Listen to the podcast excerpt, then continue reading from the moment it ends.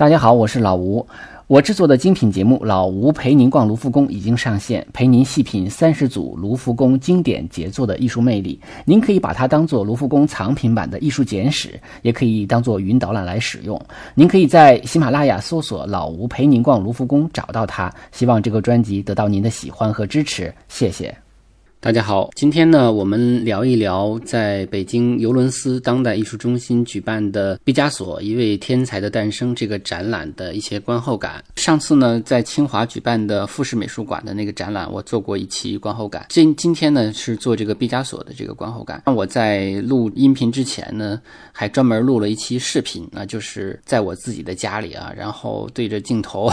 然后用电视来播放图片，结合着图片来讲，我觉得这样可能更生动一些。呃，录完了之后才发现，视频的文件大的惊人，处理起来也不是很容易。呃，我的电脑可能支撑起来也很难。如果把这个视频处理完的话，要花很长时间。那我就想。干脆还是用最老的办法啊，用最简单的方法做一期音频吧，然后就重录了，这个视频的部分就算了啊，就就放那儿放着吧。我我觉得这个展览呢是毕加索博物馆，巴黎的毕加索博物馆的一个馆藏啊，他们选择了一百零三件作品，应该说是迄今为止在中国举办的毕加索的展览中规模最大的一件。前些年毕加索博物馆在上海举办过一期这个展览，当时是在。中华艺术宫啊，就是世博会的中国馆啊，那个楼里边举办的，当时是来了六十多幅啊，也是毕加索博物馆的这个作品啊。之前可能在国博的中法建交五十周年。那个展览上，包括中国美术馆之前也有个展览，也也也有过这个毕加索博物馆来的作品，而且中国美术馆也收藏了毕加索的作品。咱们国内还是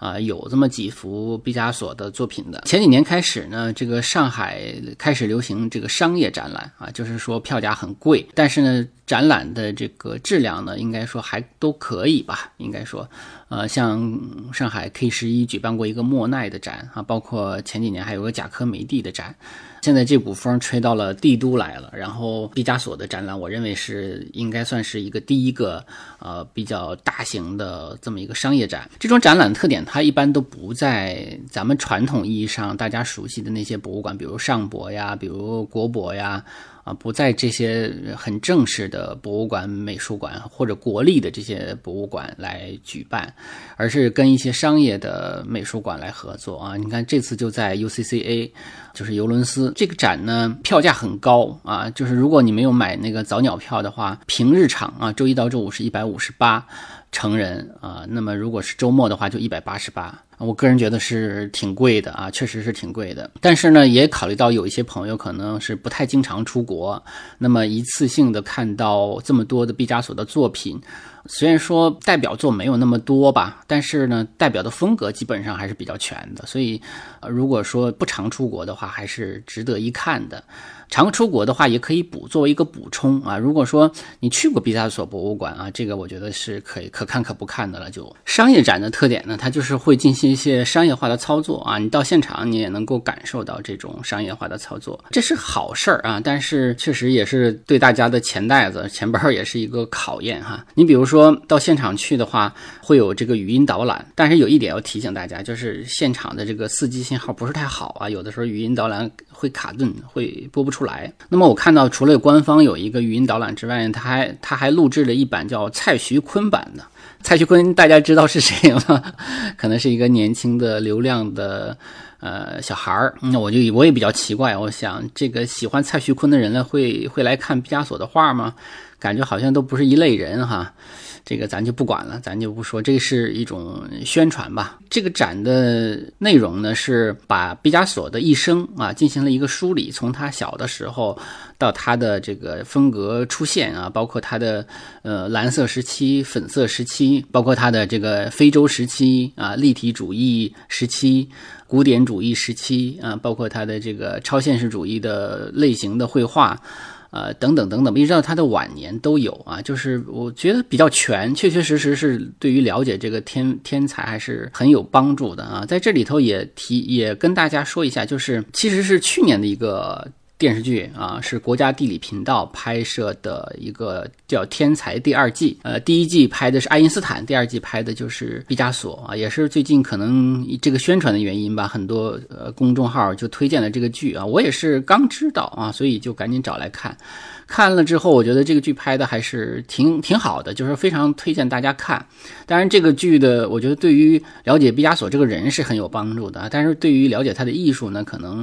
帮助的作用没有那么大啊，可能更多的是了解他的这个比较狗血的一生啊。因为实际上谈到毕加索，就没有办法忽略掉，就是他有很多的情人啊，有名有姓的七个，可能不止七个。就是要说不知道的，大家不知道的那个跟他发生过过关系的这个女性，可能就就很多很多了啊，就是很难想象的多了啊。因为她是一个对于异性的追求是很呃，怎么讲呢？是非常。有活力的，我们姑且打上引号，非常有活力的这么一个人啊。当然，她每次更换情人、更换女女朋友，哈，这个都会对他的艺术确实也会产生一些影响啊。所以，可能呃，了解他的艺术史啊，他个人的艺术史，可能也很难避免要。呃，要触碰到他个人私生活的这么一面，因为现场因为现场有语音导览嘛，所以知识性的部分我可能就不会太提太说啊，而且我也没有准备稿子，我就是对着我自己拍的一些照片，然后给大家谈谈我的一些感受啊，可能里头会有一些知识性的点，我就是顺口说了啊，不一定准确。如果大家嗯，就是说想了解真正的那种很严谨的知识点的话，大家可能还是需要去。看书或者重新搜索，我还是呃偏向于这个分享一些这个看展的感受吧。第一个展厅呢，会在会展出一些毕加索小的时候画的素描、油画啊，还有一些速写啊这种作品。我会把这些图都贴给贴到这个喜马拉雅的图文和微信公众号里的啊，大家可以能看到这些图。那么首先他画的这个雕塑的素描啊，大家可以看到，就是他小的时候确确实实就是一个很有天分的小孩儿，因为他的爸爸是一个美术老师，对他进行了很好的一个古典主义绘画系统的这么一个训练。啊，我们都知道，就是自己家有小孩的话呢，就是他画画都是从涂鸦开始的啊。我听这个蒋勋老师的讲座的时候呢，他提到一个观点。啊，我还是非常同意的啊！当然，这可能也不是他的观点，这可能他也属于转述的部分。但是我觉得讲的非常好，就说他小，他老了以后啊，我们看到很多作品啊，都像小孩子涂鸦一样。但是我们回过头再去看他的童年，看看到他童年留下来的这些作品，反倒都是那种。中规中矩，非常严谨，非常怎么说呢？就是那种非常完美的啊，那种古典主义的绘画训练。所以你看到这个素描稿的时候，你很难想象这是一个几岁不到十岁的小孩画的这么一个素描作品，画的非常非常的好啊，包括里边的光影的这种感觉啊，那就。起码就是这个基本功是非常扎实的啊！有一个不是有一个传说吗？说他，呃，是八岁的时候吧，啊，他爸爸就把自己的油画笔一丢，说我不能再画了啊，因为我画不过你啊，我已经输了啊！这个这个是个传说，呃，也也因为因为这个怎么讲呢？艺术家的生平故事中有很多都是传说啊，是没有办法核实的，都是当事人说的话，或者说是被别人。呃，想呃被别人说的话，那我们没有办法核实。但是有一点是可以确认的，就是他小的时候画的确实是很好。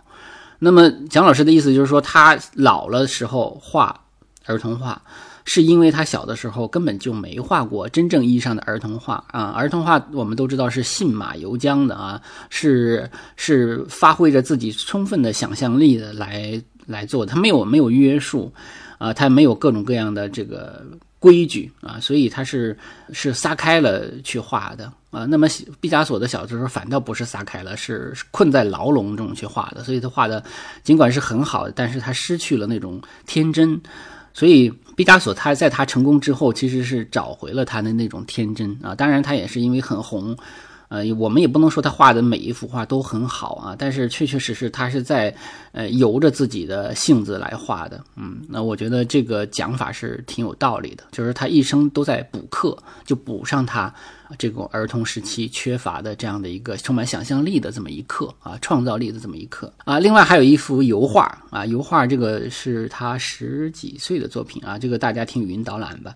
我们可以鲜明的感受到西班牙。那种学院美术的呃那种扎实的功底，而且呢，受到了维拉斯开兹，受到了呃像呃穆利罗啊这样的西班牙画家的影响。你看他画的这种调子的感觉，就是维拉斯开兹的感觉，而且他画的这个乞丐啊，我们都知道穆利罗是画这个很多的乞丐啊。我在老吴陪你逛卢浮宫中也讲过他的一幅画，在卢浮宫的里边有收藏的穆利罗的这样的一个作品。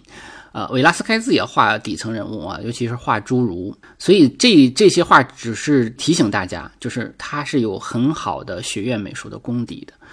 不是后，因为大家后来看到的都是那种有点看不大懂的，有点像像小孩子涂鸦的这样的一些作品，就是说，呃，会会会产生一个怀疑啊，就是说这毕加索是不是就是蒙事儿的啊？其实他不是蒙事儿的，他只是后来把这些东西给抛弃了。还有一幅小画是斗牛场的这么一个有点像速写的这么一个作品。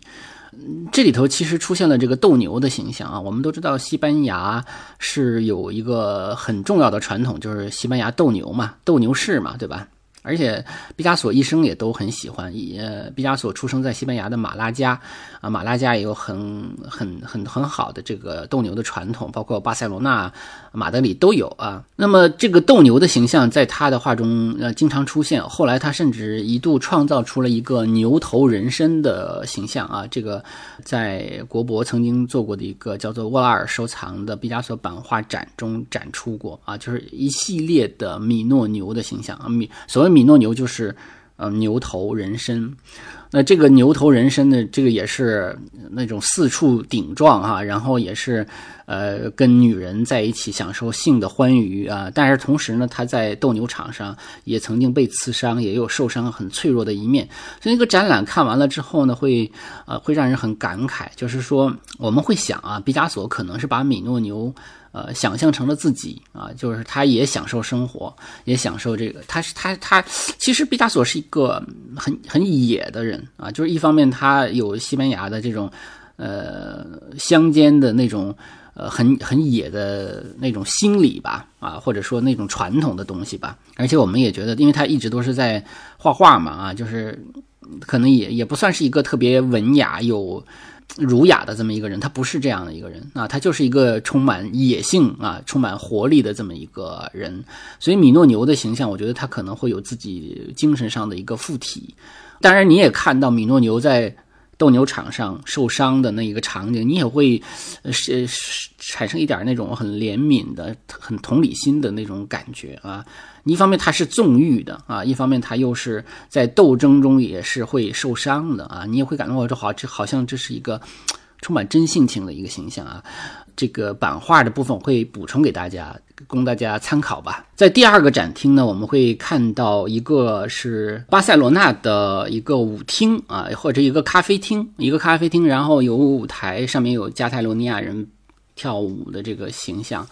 呃，这么一幅画，这个幅这幅画实际上大家可能更熟悉的毕加索画的煎饼磨坊这个舞厅啊，因为我们之前讲过雷诺阿画的这个煎饼磨坊的舞会啊，那是最有名的一幅煎饼磨坊。但是呢，还有在呃夜间的煎饼磨坊的一个版本，就是毕加索画的啊，那幅画收藏在纽约的古根海姆。博呃，这个美术馆啊，很可惜啊，我去的时候呢，它没有展出啊，所以我也没有看过这个原作。那么这幅画巴塞罗那的时候，这个他实际上已经去过巴黎了。他去巴黎呢，他等于去跟这些蒙马特高地的这些画家们啊接触过。交流过啊，然后他也喜欢上了类似于印象派和后印象派的表达，所以他画出了那样的一幅煎饼磨坊的舞会的这个场景啊。这个呃，我在做在图文中也可以我也会补给大家吧，大家可以跟现场的这幅他画巴塞罗那的这个对比啊，这个风格是比较接近的。呃，另外呢，在这个旁边还有一个画啊，就是呃。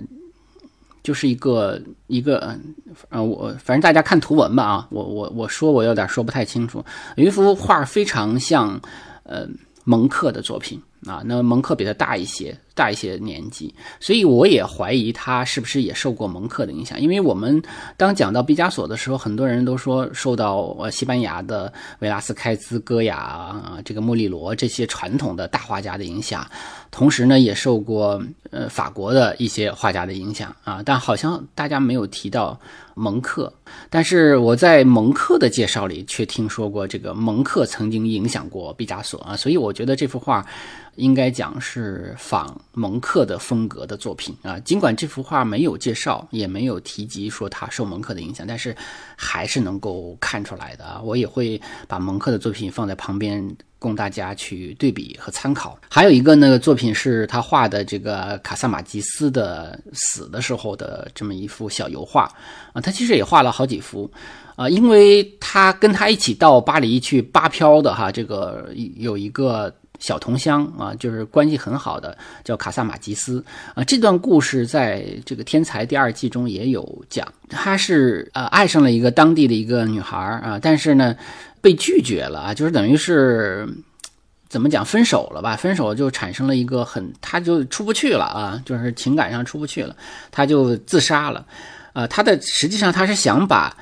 对方先枪杀了，然后再自己自杀的，结果没有把对方杀死啊。那么。第二颗子弹留给了自己啊，就自杀了。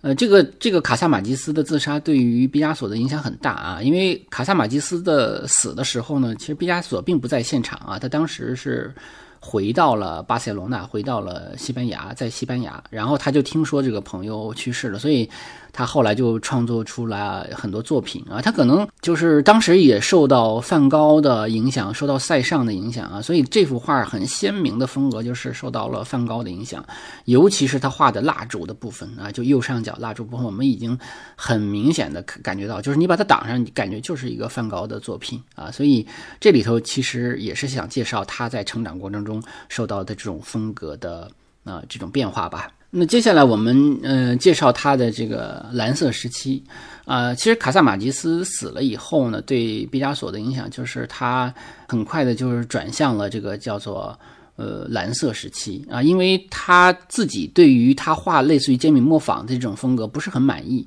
啊，尽管当时已经有画商很喜欢他的这个啊这种类似于后印象派的这种风格。那么也希望他长期的这个画下去，但是他当时的情感呢，他就觉得我想画什么，我就应该画什么，我的情感是。卡萨马基斯死了，对我的影响很大啊！我的整个的情绪是忧郁的啊。他他就喜欢用这种很单纯的蓝色系啊，其实相当于蓝色的单色画，就深深浅浅不同啊，不同灰度的这种蓝色来来画。所以这次的从展品来讲的话，蓝色时期来了很好的作品啊。那么来了两幅啊，一幅。啊，叫做这个就是自画像，另一幅呢就是塞勒斯汀娜。那这两幅画，呃，都是很好的蓝色时期的作品。对于很多喜欢毕加索的人来说，可能蓝色时期、粉红色时期反倒是最受欢迎的时期啊。去年在巴黎的奥赛美术馆曾经举办过一个蓝色时期、粉红色时期的这么一个大展啊。这个展览后来好像还到瑞士展呃做过巡展。这个时期的作品呢，最起码大家都能看得懂画的是什么，而且这个时期呢，它充分的表达了一种很情绪的东西，所以它不是纯技术的，或者说纯在艺术方面的一个探索的，所以它更多的注入了是一个情感性的东西，它会它会打动人。所以我们看到这个蓝蓝色时期的自画像的时候，这个时候他只有二十出头，那因为卡萨吉马斯的死啊，你想想二十多岁一个年轻人啊，对我们来说可能就是上大学的时候，那个时候你受到了一个很巨。大的伤害的时候，你能表达出来自己的状态，所以一方面他用了这种蓝色比较忧郁的颜色，还有一个就是他画自己的时候呢，你看他这种很苍老的形象啊，大胡子的形象，甚至像一个中年人一样啊，就是很苍老，所以他那个内心是呃是充满了伤痕的啊，包括这个塞勒斯汀娜，他画的是一个。西班牙文学史上，或者说这种民间故事里都比较流行的这么一个瞎眼老妇的形象啊，所以这幅画呢，啊，也也也叫什么患眼翳症的妇人啊，嗯，那个蒋勋老师的讲座里会把它叫做瞎眼老妇啊，就是我觉得这个比较简单啊，这个呃，这幅画呢也是这个毕加索蓝色时期非常重要的代表作了。所以这幅画和他这画像这两幅画能够来北京的话，我觉得也是挺值得一看的。就是你可以通过这两幅画，能够窥视到毕加索当时的一种内心状态啊，也能看到他对底层的这种呃底层人士的这样的一种。怎么说呢？同理心，因为这个塞勒斯汀纳，他本质上来讲应该是个妓院老板啊，他应该是属于那种也是比较底层的一个人吧，但是不能不能说是穷人啊，而且他确实也找了一个呃一个妓院老板来当模特来画的啊。当然这里头还能看到他的技巧，就是比如说他画这个演绎症，这个演绎症呢，就是呃左眼啊，它有一个白膜啊，就是你你你这一点也能看到它的这种古典主义的呃这种技术啊。在这个画中有非常精彩的表现。那么接下来我们就介绍他的这个粉红色时期。粉红色时期呢，我是选了三幅画，而且这个官方也承认说，因为粉红色时期要么都借出去巡展了啊，有有一些要不就是在家看家，那么没有没有了特别好的作品啊。我觉得确实也是没有特别好的作品。那么这里头其实它有一个小素描啊，可以给大家看一下。这个素描中，大家能够看到很多他在粉红色时期作品的，嗯，那个雏形、那个草稿啊，那个感觉。他画的很多都是这个马戏团啊，画的小丑啊或者丑角。那这个时候其实就是他也开始恋爱了啊，他认识了费尔南多。那么他跟费尔南多在一起，情感上已经没有那么受伤了啊，这个呃治愈了已经开始啊。所以呢，他就开始这个创作一些啊，这个虽然同样都是人这个底层的吧，像马戏团这样的一个角色，就是街头艺人这样的一些角色啊，跟之之前画的什么乞丐什么的也没有什么太大的差异啊，都是这种。但是呢，他的情感上变得不那么忧郁了。其实也会受到蓝色时期的影响。你比如说著名的呃这个拿烟斗的男孩啊，这个画我会补给大家。我们就会看到拿烟斗的男孩就是蓝色时期和呃红粉红色时期的这么一个交集啊。它既有蓝色的部分，又有粉红色时期的这么一个。部分就是它忧郁的成分还在，但是呢，呃，画面温暖起来了啊。这次来的一个兄弟俩这一幅画呢，是主办方勉为其难的充充当粉色时期的。其实这个画已经不怎么粉了啊，而且他画兄弟俩也不是这一幅画啊，我在网上也找到了另外一幅。呃，这个就是哥哥背着弟弟的这么一个画啊，但是方向不一样，也可以给大家作为一个参考。所以他也是让大家来呃，从呃，就是感受一下它的粉红色时期的这么一个效果吧。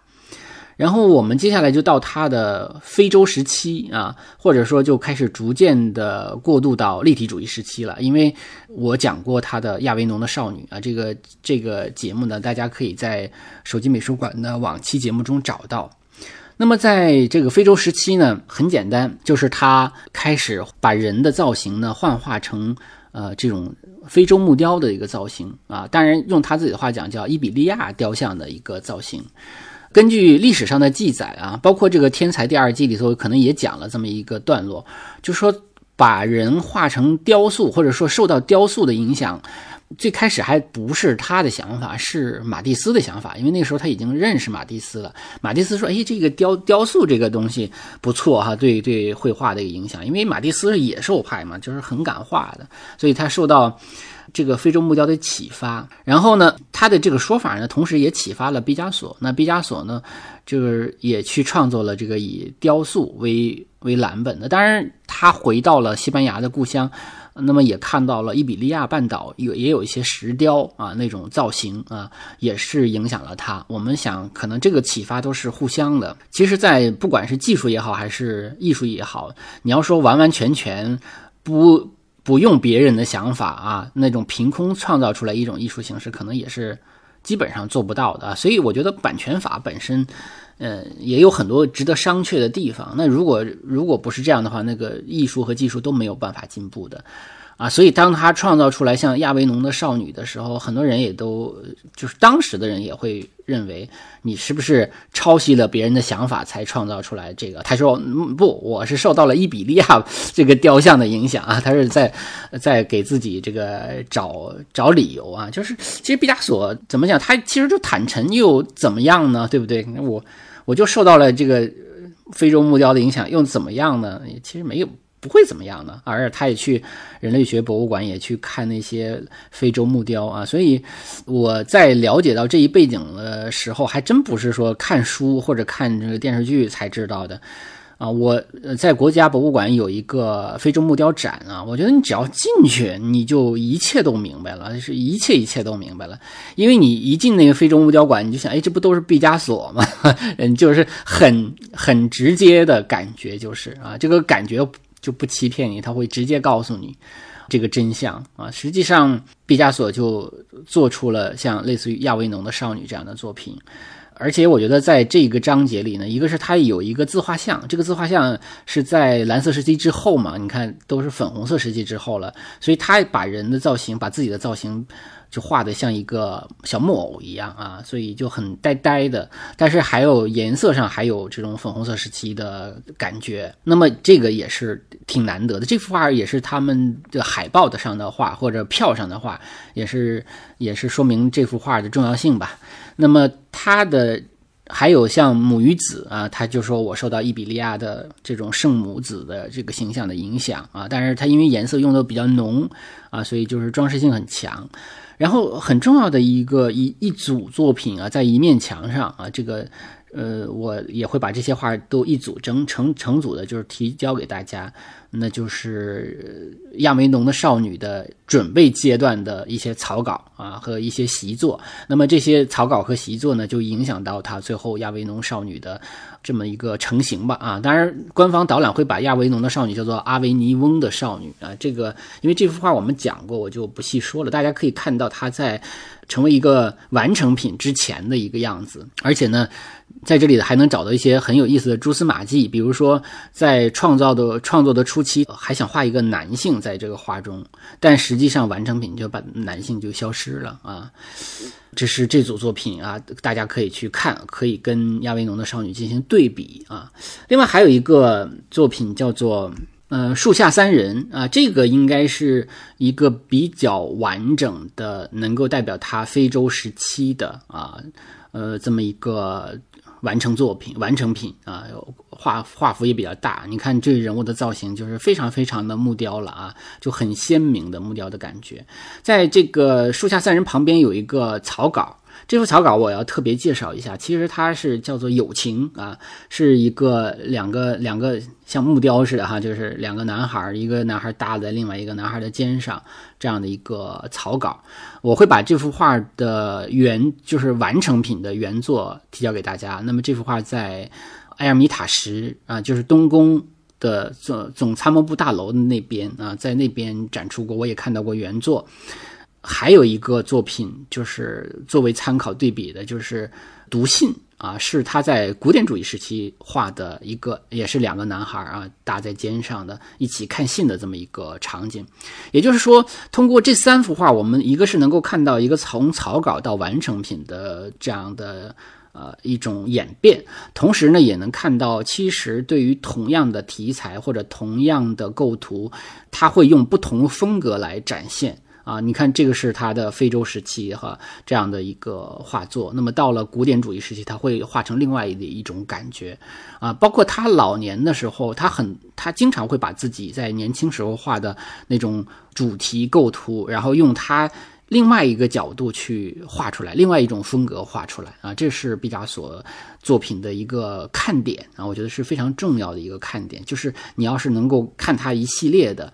同类型的啊，这样的一个作品会很有意思啊，我也会给大家贴那么一两组，大家可以对比一下。就是比如说他画，呃，他最后的一个呃这个妻子叫杰奎琳啊，他画杰奎琳坐在椅子上，他会从古典的素描开始画画，然后画他的这种超现实主义、立体主义的画法，他会画很多很多，然后大家一对比就会找到其中的乐趣所在了。然后这个我觉得也是能够看懂毕加索的一个钥匙啊，就是说如果你看单幅的时候，你可能不太懂他为什么要这么画，但是当你看到一组的时候，你就好像恍然大悟啊，它实际上就是用不同的。线条、色块，呃，和这个构图，然后来表达一个主题，它其实就是进行像做试验一样，就是玩儿一样，它就像一个艺术的游戏一样去追求不同的东西，所以它的很多的作品完成度并没有那么高，它不是精雕细刻的每一个细节啊，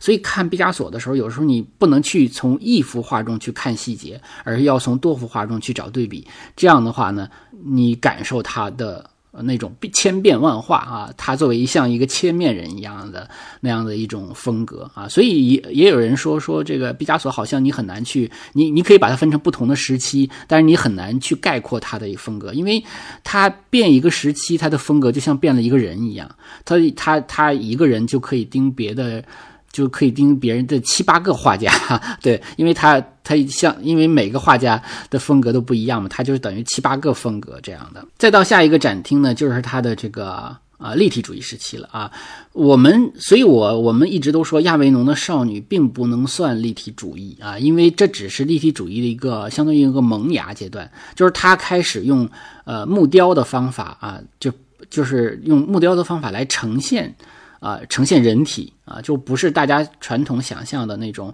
呃，既不是印象派，也不是后印象派啊，也不是呃这更古典的那种学院美术，而是一种比较新鲜的人物的造型方式啊和表达方式。到了呃立体主义时期呢，这时候我们要提到一个人叫做布拉克，这个布拉克呢非常的重要啊。其实这个毕加索好像类说过一个类似的话，就是说原话我不记得了，就是说很很多人是。这个聪明聪明的人是模仿啊，更聪明的人是抄袭啊。他就他说我可能就是一个抄袭大家，他其实就是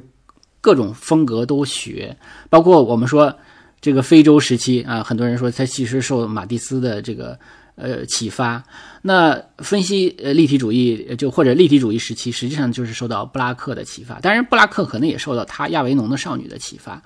那么布拉克呢是马蒂斯的学生。啊，他本来是野兽派的画家，我会给大家贴一幅他在这个这个一九零六年的一幅画，大家一看就啊，这不野兽派嘛啊，就是他的色彩 和他的构图，你很马蒂斯。但是呢，他可能也不甘心，就是模仿自己的老师啊，所以他也想有创造性啊。因为从二十世纪以后，大家就开始这个创造性变得非常非常的重要，就是一定要有一个新的表现形式啊。就是其实这些都是从印象派开始的嘛，这样的一个艺术的革命。那么这个布拉克呢，一方面呢借鉴了呃一最主要的其实是借鉴了塞尚的作品啊。塞尚因为塞尚是用小型的这种几何图案去来。来形成自己画面的这个所要表达的主题。那布拉克呢，就画了这个埃斯塔克的呃房子这样的一幅画。那么这个其实就是分析立体主义的这么一个成型的东西。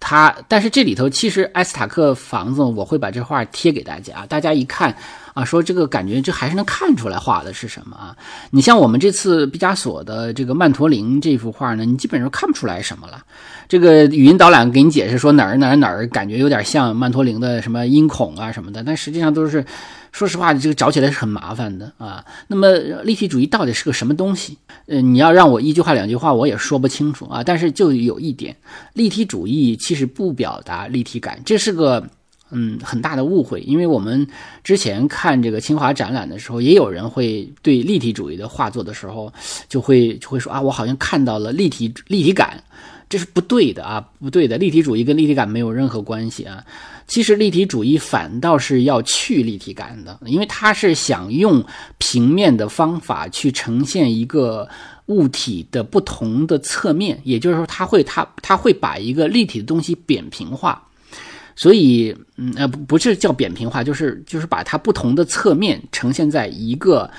扁或一个平面上啊，它是这样的啊，这这个这个扁平化是是这个说法不对啊，这个可能会会引引起这个误解，因为我们现在说扁平是另外一个意思了啊，设计设计方面。所以呢，在这个呃埃斯塔克的房子呢，可能也是启发了呃，这个毕加索啊，那我毕加索呢就开始也创作分析立体主义的作品了，包括我们现在看到的这个曼陀林的这个作品啊，然后大家也可以看看布拉克画的曼陀林啊，这个布拉克画的曼陀林你还能看出来点什么，但是这个毕加索的基本上看不出什么了，而且他们在这个分析立体主义的时候呢，就是可以说是越走越远，到最后有的能看出来有人啊，包括有的能看出弹琴的人，包括人的这个胳膊呀、手啊，有的时候还能大概能找。到有的像，像，呃，像毕加索的这个曼陀林，你基本上找不到物这个物品了。如果它没有标题的话，你根本不知道他画的是什么。如果没人告诉你画的是曼陀林的话，你根本就不知道它是什么。所以有人说这个有点像抽象画了。其实毕加索从来都不是一个抽象的画家啊，他画的都是具象的东西。那么，但是这个画呢，因为你已经找不到那个物象的。一点点的痕迹了啊，所以你你说它像抽抽象画也也也是可以的，但是它又有标题，它又告诉你我这是一个具象的东西，所以在这幅画中呢，大家可以去感受一下。我个人觉得立体主义作为一个艺术品类的话，它可能只是一个呃时期的一个特定的探索啊，就是说我们突然间。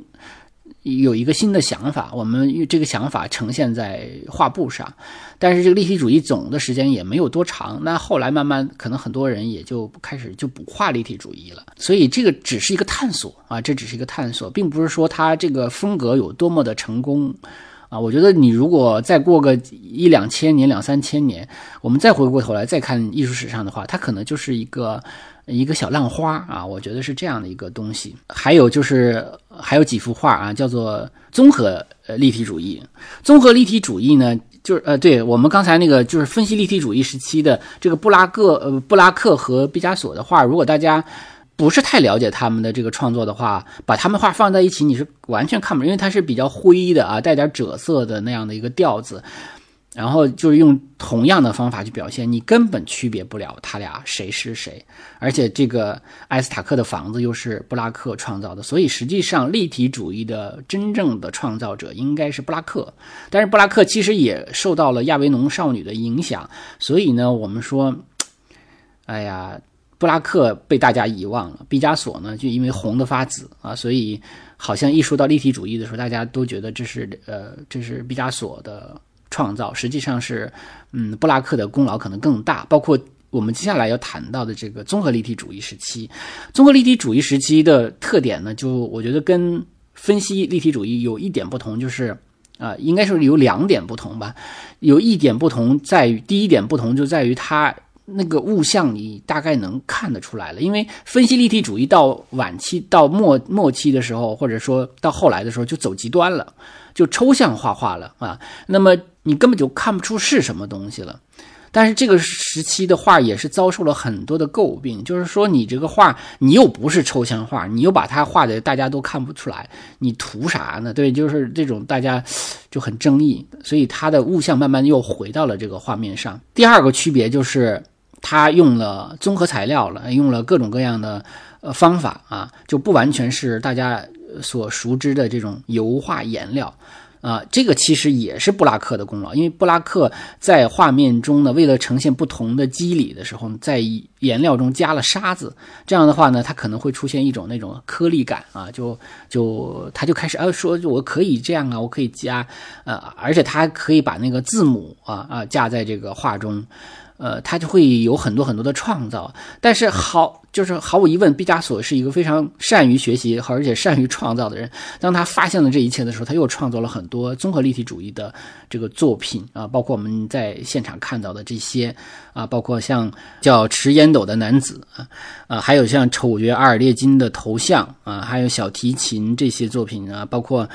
蓝色小提琴啊，这个这个是是这样的，它开始出现了这种拼贴啊，就是我上面不光用颜料，还用呃刚才说的沙子，还用现成的啊布啊纸啊啊，或者是像持烟斗的男子啊，你看很鲜明的这个他的衣服啊里边的衣服，像衬衫的这个部分用的就是一个花的墙纸，然后就把这花的墙纸直接贴上去了，那这个花我就不画了，有点像。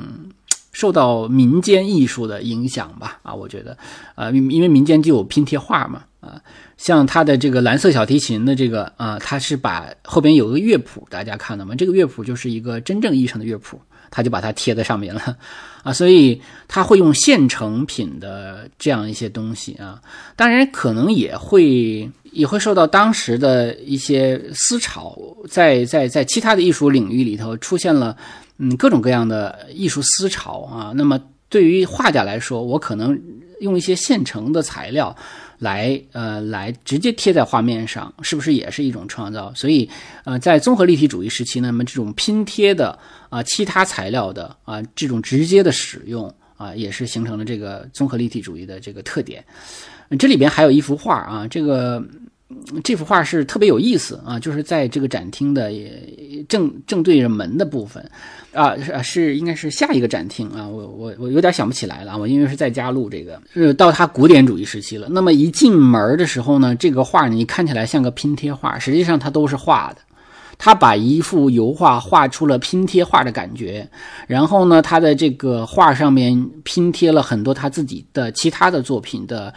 缩小版，包括他在这个古典主义时期，他还有一个有一个那个就是跳舞的那种呃农民形象啊，就很粗壮的人的那种跳舞的形象，他在这个拼贴版的这个油画中也出现了。所以他的这个拼贴版的这个油画呢，它既有古典主义的这种全身的就跳舞的这个形象，也有其中的一个农妇的侧脸的局部。肖像画也有他的立体主义时期的作品，呃，他把它也拼贴到这样的一幅油画中，所以他等于画了一个画中画，而且这个画中画还有各种它不同的风格、不同的呃景别的这样的一个画作，很有意思啊！这幅画很有意思，也是很值得一看的。呃，那么到了古典主义时期呢？其实他到了古典主义时期，他的创作还是还都受到当时还有一个超现实主义运动啊，包括他的他的一个妻子啊，不是他的妻子，他的一个情人叫做朵拉，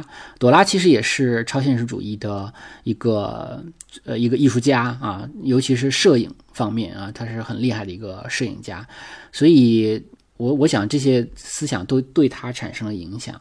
那么我们最初讲过他的第一个情人叫费尔南多，后来跟费尔南多分手之后呢，又找了一个叫伊娃。那伊娃呃跟他相处了一一段时间之后就去世了啊，病逝了。那他也很伤感，他后来就又找了一个俄罗斯的芭蕾舞演员啊，叫奥尔加。呃，那么这个奥尔加呢是出身贵族，不像他，他就像一个农夫一样嘛，很野，然后又呃感觉没有什么修养，是吧？这样的一个人。他要有修养，可能也就不是毕加索了。就是我觉得这都是相辅相成的啊，也所以没有修养也不是什么坏事儿啊。其实也是他的生命力和他的创造力所在。那么奥尔加就是看不惯他的这种立体主义的画法，所以希望画一些呃人物比较逼真的。因为俄罗斯嘛，他又受到这种学院影响比较大，就希望他画这种古典主义的画法。所以他找了奥尔加之后，而且他。正正儿八经的娶奥尔加为妻子，啊，他就开始转型到古典主义时期了。我们看到的这个跳舞的农农民啊，包括我们刚才说这个拼贴的这个作品呢，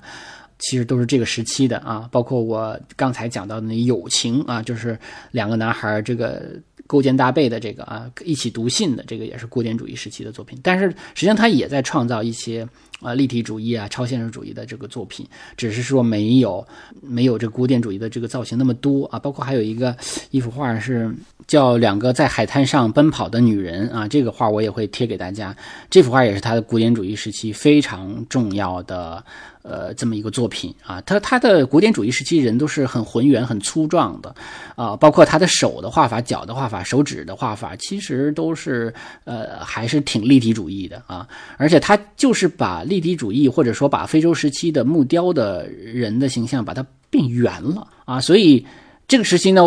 有一个大的优点就是我们都能看懂他画的是什么啊。但是人物的造型来说，它也不是准的，它是追求了一种特定的艺术风格啊。包括我们后来，你像很著名的那个画家伯特罗，是吧？他画的那种圆圆的、胖胖的人的形象，会不会也受到他这个毕加索古典主义时期的影响啊？那么也不知道啊，这个就是瞎猜。你感觉确实有的地方还挺像的。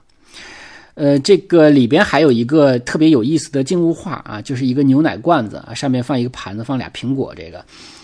这个我因为你要听他讲解的话，你可能就是这，这是我一个特别的感受啊。我觉得这个画能够看到，呃，毕加索非常顽顽皮的一面啊，因为因为毕加索在我心中就是一个。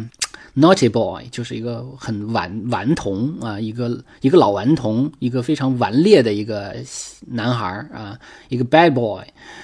他的这幅画，你看画的这个牛奶罐子是有点像一个大着肚子的人，对吧？然后他把这个盘子上放俩苹果，特别像一个怪物的两个眼睛，然后那个。牛奶的口呢，画的这个感觉就是倒出来这个口，特别像一个嘴啊，所以我觉得他画这静物的时候，他一定是就摆放的时候，他一定是很淘气的，把它处理成这个样子，就是很很搞啊，很搞。但是同时呢，我又用很肃穆的这种形象把它画出来，所以我觉得他是一个很顽皮的一面啊。当然。呃，艺术史的专家们可能不一定这么认为啊，这是我个人的一个猜测啊。还有一个就是，也有那种立体主义的啊舞者哈，那他这个画放在古典主义旁边是做对比的，就是说我用立体主义怎么表现舞蹈啊，我用古典主义怎么表现舞蹈啊，包括这个这个男女跳舞的时候。嗯，右上角那画上面还写的什么马奈，对吧？就是说这这儿挂的画是马奈。我觉得他就确确实实，尤其他到越到老的时候，他越呈现出一种很顽皮的、很游戏的、很能玩的感觉。所以艺术在他的眼中可能更多的就是玩了。因为他到晚期他非常非常红，他就当时就红的红透了整片天，应该讲就是所有人提到毕加索的时候都是觉得哦这是个天才啊，他也是很能自我。包装自我宣传的这么个人，但是，但是，当然他没有达利那么夸张啊。但是，他的他的放纵啊，就使得人们对他有一种就是不敢不不敢太评论那个感觉，就是他画什么都觉得这是大师的作品啊，有这种感觉。所以他的作品中可能也有一部分。啊，是皇帝的新装，其实没那么好啊，但是也也没人敢说不好啊。而且，但是我们这里头啊，其实还要提到一点，就是提到毕加索的画拍卖的时候，为什么这么贵啊？就是好不好的画的都可以拍得很贵，就是艺术品它有它金融属性，就艺术品的价格其实跟它的创造的这个艺术艺术水平其实是没有关系的。最重要的是那些把艺术品当做投资。产品的那些人，他怎么看？他怎么去看判断它的这个作为投资品的价值？所以就是说，艺术品它自身除了有它的艺术价值之外，艺术价值很难用钱来衡量，对吧？但同时它也有它的金融价值、金融属性，它可以卖到很贵啊。这个很贵，有的时候也不一定是好作品才卖的很贵，有可能就是很一般的。但是因为它是毕加索的作品，所以毕加索在餐厅里吃饭的时候。呃，忘了带钱了，是吧？在这个那个小票上给签个字儿都能卖钱。你说它有艺术属性吗？没有啊，因为它太红了，所以 它的这个它的签名就变得就有金融属性了啊，就是这样。就是一个人如果说特别有名、特别有名的话，他干什么？呃，他的留下的任何的痕迹啊，都可以有以金融产品、金融属性来对待，所以也有一个专业叫做艺术金融专业啊。所以这个专业我当时知道的时候，我还挺意外的。我说艺术跟金融有什么关系啊？但是了解越多、越来越多的时候，就知道其实艺术在很多的场景中，它更多的是金融产品啊，甚至都不是艺术品啊。这是插了一下。好，我们现在就来到最后一个大厅。最后一个大厅呢，这是其实就是他呃中晚年的，也不不不完全是中晚年，就是相对他尺幅比较大的，而且一些比较精彩的作品。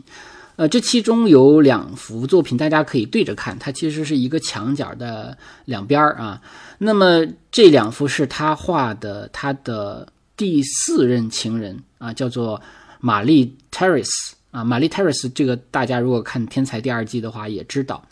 是他娶了奥尔加以后的那个情人。啊，他是在一个什么商店门口碰到了这么一个人，他就觉得特别喜欢他，想然后就是让他成为模特。当然，一来二去就搞到一块儿去了啊。那么这个这两幅画放在一起看特别好。就是如果有的时候我们看就毕加索的这种超现实主主义作品啊，或者叫立体主义作品的时候，呃，我们看单幅看不出好来。那么这两幅画呢，我放在一起呢，一个是能确实能感受到这个画画的很有意思，很有想象力，包括它的用色那种淡紫色，是吧？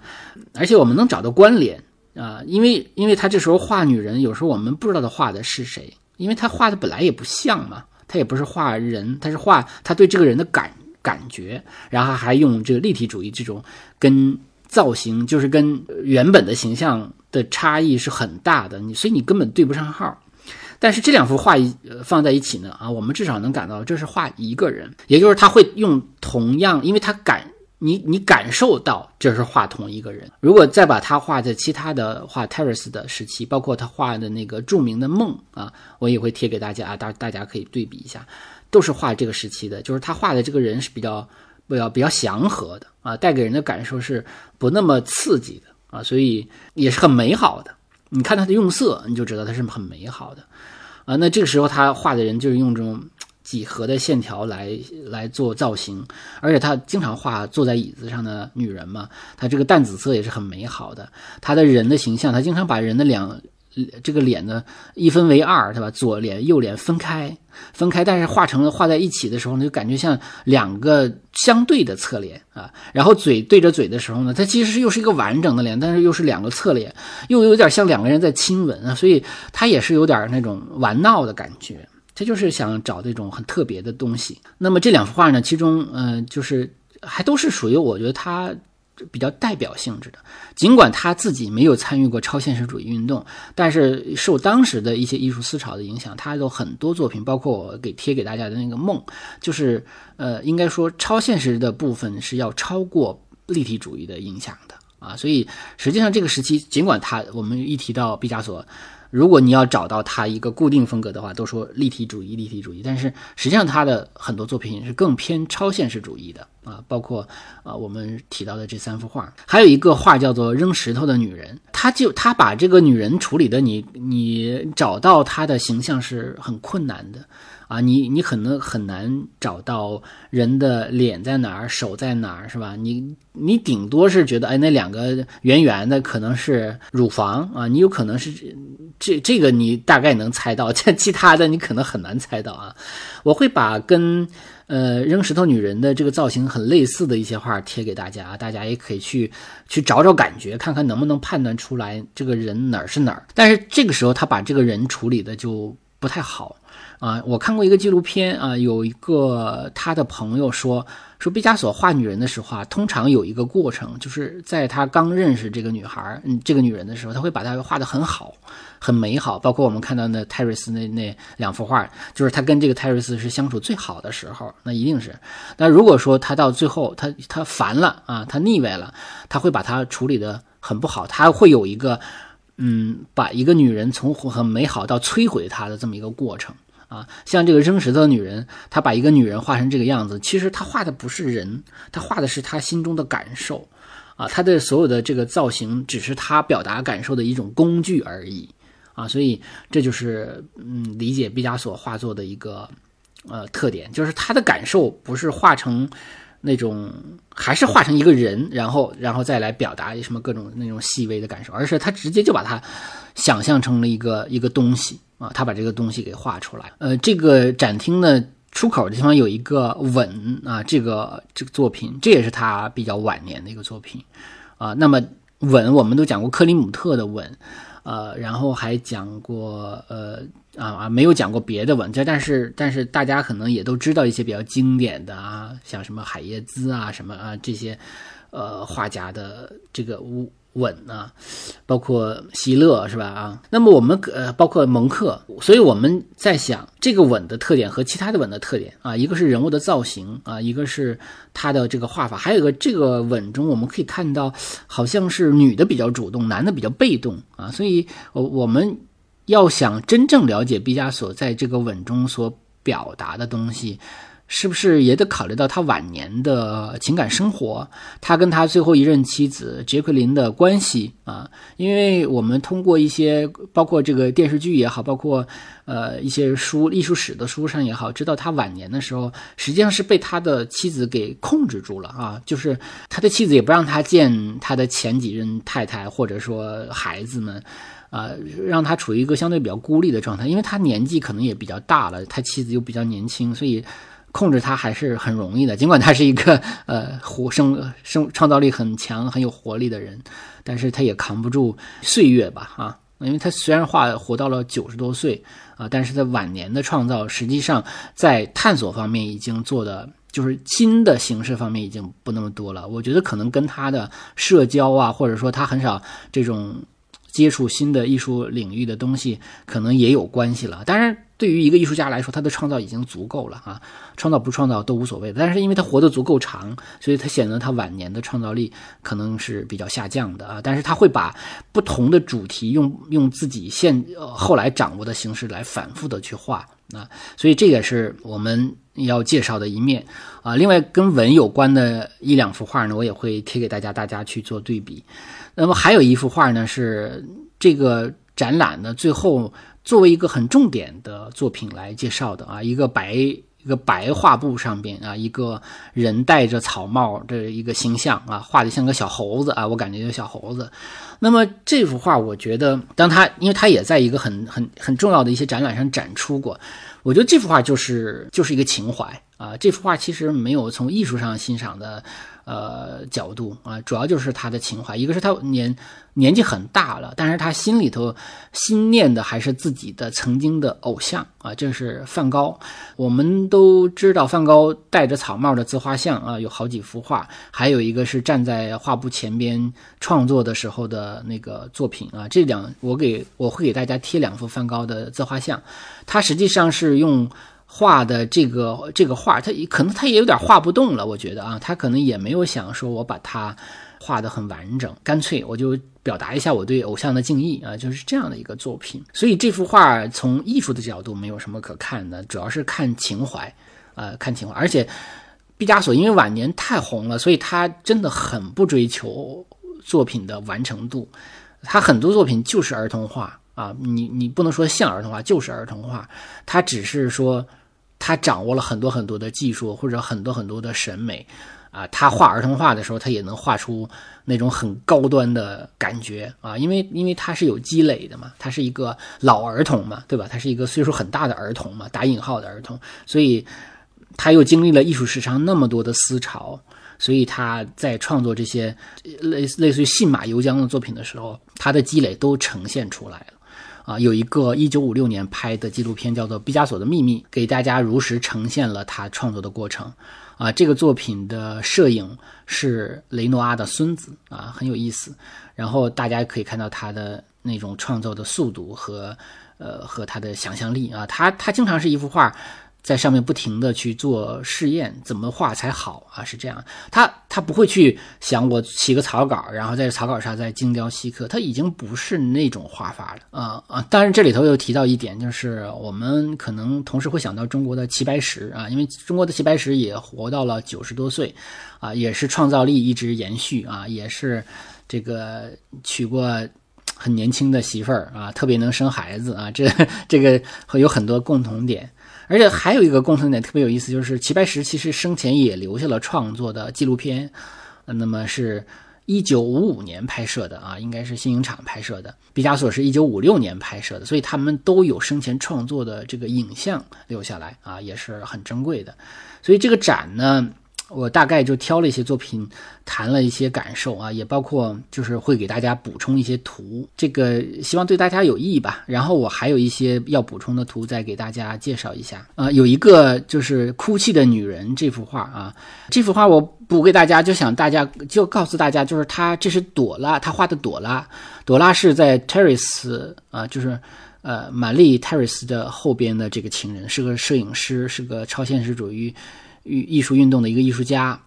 他这个时期我们看到他对这个画画这个哭泣的女人的时候，他已经跟泰瑞斯呃不是泰瑞跟这个朵拉关系已经不好了，因为他画的这个是他感受到这个女人天天就很尖叫啊，很很嘶吼啊，就是跟他这种闹啊这种感觉，他把这种感觉画出来了。这种感觉你其实你在这画中是能够感受到的，所有人的那种那个尖尖的那种出出风的那种尖角和眼泪的那种。感觉会给人感觉很刺激、很扎啊，所以他很强调这一点。嗯，就是大家可以通过这幅画去感受一下啊。我想他最初期